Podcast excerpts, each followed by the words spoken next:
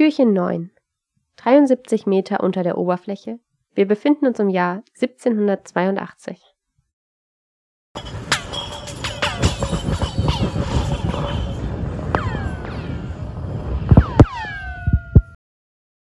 Auch heute beschäftigen wir uns mit dem isländischen Vulkan Grímsvötn.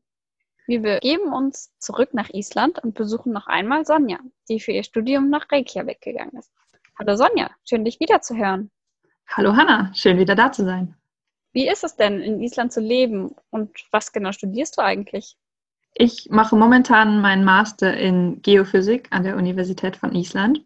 Und ja, das Leben in Island ist im Moment vermutlich ähnlich wie in Deutschland. Man ist viel zu Hause. Aber generell im Vergleich zum Land kommt mir Reykjavik gerade sehr, sehr groß vor.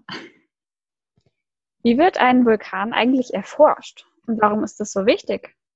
Es gibt verschiedene Methoden, Vulkane zu erforschen. Wenn man Vulkane erforscht, die aktiv sind im Moment, kann man zum einen schauen, wie sich der Vulkan verformt. Das heißt, man benutzt Satellitenbilder und GPS-Stationen, um genau zu untersuchen, ob sich der Vulkan zum Beispiel aufbläht, weil sich Magma unter ihm sammelt oder ob er zusammenfällt nach einem Ausbruch. Das ist eine Methode, die man anwenden kann. Dann kann man Gase untersuchen. Wenn man Gletscher über Vulkanen hat, was oft der Fall ist in Island, dann kann man auch schauen, wenn die Wärmeproduktion sich erhöht, dann formen sich oft Schmelzkessel im Eis. Das ist oft ein Anzeichen dafür, dass der Vulkan aktiver wird. Und man kann auch zum Beispiel die Konzentration von bestimmten Gasen in Wasser messen, das von dem Gletscher kommt. Das kann auch darauf hinweisen, dass ein Vulkan aktiver wird. Außerdem kann man Erdbebenaktivität sehr genau beobachten in Island. Das sind, denke ich, so die wichtigsten Messmethoden, die man hat. Und das ist wichtig, um frühzeitig Warnungen herausgeben zu können, ob ein Vulkan gerade sich aktiv auf eine neue Eruption vorbereitet.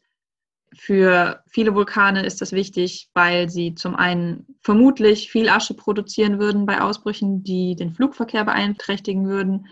Das geht auch dahin, dass viele Leute gerne auf Berge laufen und wandern. Wenn ein Vulkanausbruch bevorsteht, ist das keine besonders gute Idee. Das heißt, dann möchte man die Gegend sperren.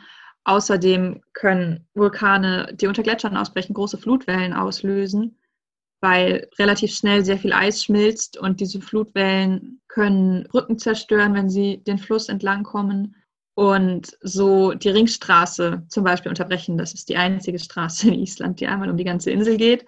Und die wird gerade im Südosten, wo viele Vulkane beheimatet sind in Island, gerne mal unterbrochen oder gesperrt. Okay, das hört sich nach einer interessanten Arbeit an und auch wirklich sehr wichtig. Das sind gute Gründe, die Vulkane gut im Auge zu behalten. In deiner Masterarbeit geht es um den Vulkan Grimsvötn. Mit seiner Vergangenheit haben wir uns die letzten zwei Tage ja schon beschäftigt.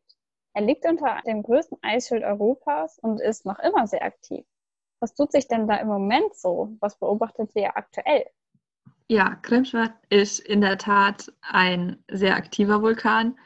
Er ist genau genommen sogar der aktivste Vulkan von Island mit im Durchschnitt sieben Ausbrüchen pro Jahrhundert. Also er lässt euch das von sich hören.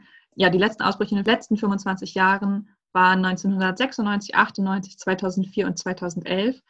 Und seit 2011 hat der Vulkan nicht mehr so viel von sich gegeben an direkten Anzeichen. Aber in den letzten Jahren hat sich gezeigt, dass der Vulkan sich aufbläht, langsam. Also wir haben eine GPS-Station direkt am Rand von der Caldera, sitzen die Zentimeter genau beobachtet, wie der Vulkan sich verformt. Und daran sehen wir, dass gerade diesen Sommer jetzt die Deformation das Level von 2011 überschritten hat. Das heißt, jetzt ist der Berg so aufgebläht, wie er 2011 auch war. Und zusätzlich beobachten wir, wie sich die Erdbebenaktivität verändert. Die hat auch über das letzte Jahr ungefähr ein bisschen zugenommen, was auch darauf hindeuten kann, dass der Boden um den Vulkan herum im Grunde unter Spannung steht, weil vermutlich der Druck in der Magmakammer relativ hoch ist und Grimsvötn hat ein sehr aktives Geothermalgebiet. Das heißt, Wasser zirkuliert im Boden und tritt warm an die Oberfläche. Und das führt dazu, dass sich in der Caldera, also im Krater von diesem Vulkan, im Grunde ein See bildet. Der ist eigentlich immer da und leert sich in mehr oder weniger regelmäßigen Abständen. Und im Moment ist es so, dass man vermutet, dass sowohl der See als auch die Magmakammer voll ist. Den Seespiegel misst man, indem man eine GPS-Station auf das Eis auf den See gestellt hat und guckt, wie die sich nach oben bewegt. Und so kann man abschätzen, wie tief der See ist im Moment und wie viel Wasser da drin ist. Und zum Beispiel im Jahr 2004 ist es so gewesen, dass das letzte Mal die Magmakammer voll war und der See gleichzeitig voll. Und da war das Szenario so, dass der See sich entleert hat und dadurch die Druckentlastung auf die Magmakammer so groß war, dass im Grunde die Magmakammer übergekocht ist, in Anführungszeichen, und so die Entleerung des Sees zu einem Vulkanausbruch geführt hat.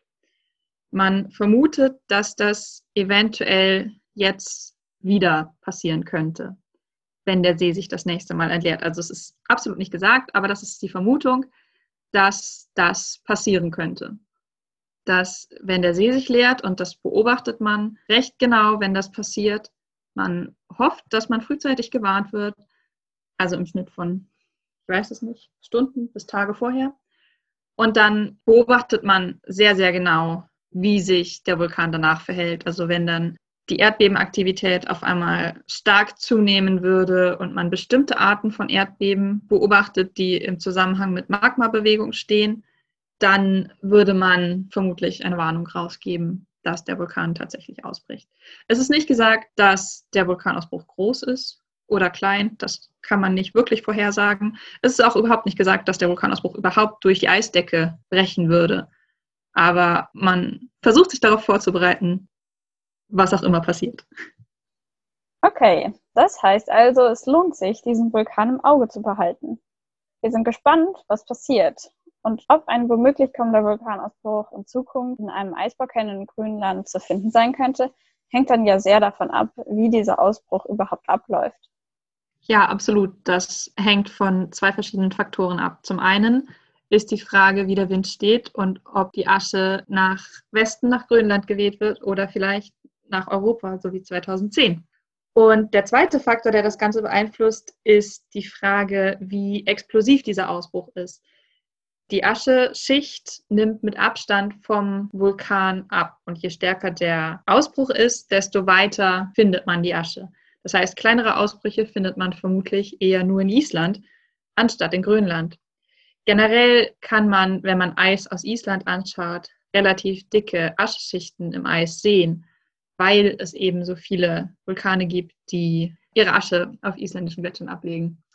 Und generell sieht das Eis manchmal regelrecht schwarz-weiß gestreift aus. Für Grimsvötn kann man schwierig vorhersagen, ob die nächste Eruption groß oder klein wird und wann genau sie stattfindet. Aber ich denke, es ist trotzdem gut, den Vulkan im Auge zu behalten. Gut, dann danke für den spannenden Exkurs in das aktuelle Geschehen. Ich hoffe mal, dass wenn sich etwas tut, es glimpflich abläuft. Ja, gern geschehen. Ich hoffe, es war interessant. Und ich denke, wenn sich hier tatsächlich irgendetwas tut, dann werdet ihr das in Deutschland bestimmt in den Nachrichten auch hören. Dann bleibt mir ansonsten nur zu sagen, vielen Dank für die Einladung und ich wünsche noch eine schöne Adventszeit. Danke gleichfalls.